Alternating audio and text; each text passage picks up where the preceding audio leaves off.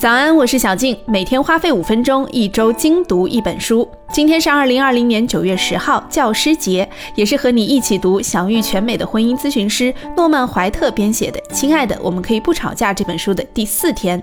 今天我们要一起精读本书的第八和第九章节，分别是转变沟通方式建立连接和情绪，它们出现在哪儿？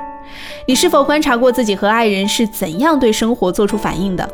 换句话说，你们会更偏好依赖视觉、听觉还是感觉来进行表达和判断呢？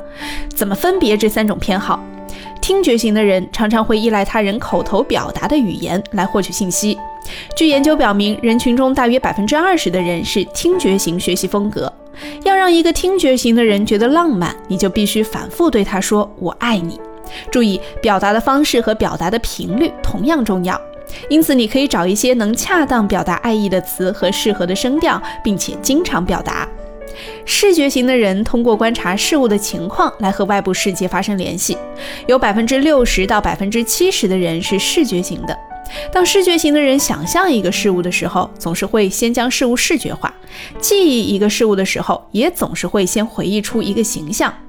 如果你分不清爱人是听觉型还是视觉型，有一个测试的方法，你可以跟对方说，我看到一条有趣的信息，读给你听吧。如果是视觉型的人呢，他可能就会说，哎，我看看。事实上啊，大多数的男性都是视觉型的。在我们的社会当中，女性往往更依赖感受。如果和一个视觉型的人一起生活，你需要不时的来调节自己，去适应他的风格。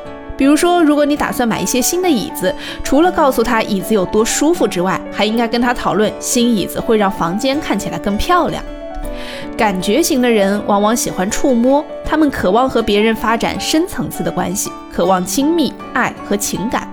大约只有 百分之十 的人是感觉型的，而且女性会多于男性。感觉型的人呢，会比听觉型或视觉型的人更自然。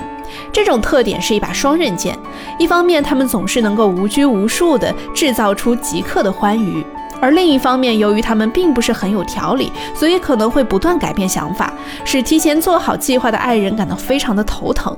你碰到过这样的人吗？我们再来读第九章情绪。我们常常碰到最大的问题就是情绪感受的问题。每个人都有情绪，左脑优势的男性在表达情绪方面的确是有难度。女性往往认为自己是孤独者，但并不是所有人都这样。讲真，社会强加给男性的一些要求，比如说经济能力、身体强壮、胜任各种事情等等。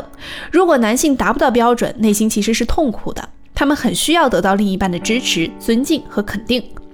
有一位男士，他的妻子在上美术课的时候，最终完成了一幅画作。这幅画画得非常好，在画廊展示了好几周，甚至有两个人想买这幅画，出的价格还相当的惊人。这位男士当然为他的妻子感到骄傲，但他却从来没有跟妻子表达过他的情绪。如果你也是一位很少表达情绪的男士，不如试着用语言画面来描述内心的感受吧。比如说，你原本说今天是困难的一天，那么现在你可以试着描述为，今天某一刻我觉得有一些艰难和挫败，我觉得就像是我在尽力推开一头压在我身上的大象。尽量去说出自己当下的感受。那么女性向男性表达情绪的最佳方式又是什么呢？尽量分期表达自己的情绪，少食多餐，不要一次就向丈夫道完。如果你表达的情绪太多，往往会导致男性无法承受，从而出现短路。而且当男性在表达自己情绪的时候，女性绝对不要打断，打断会导致男性退缩。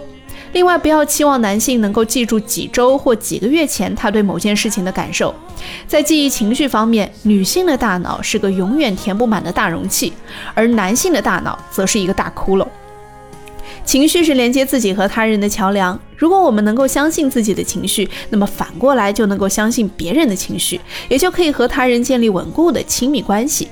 在情绪水平上和他人发生连接，也就意味着你是真正的和别人建立了关系，而不仅仅是你认识了别人。 OK， 每天花费五分钟，一周精读一本书，今天就先读到这儿。 Have a nice day。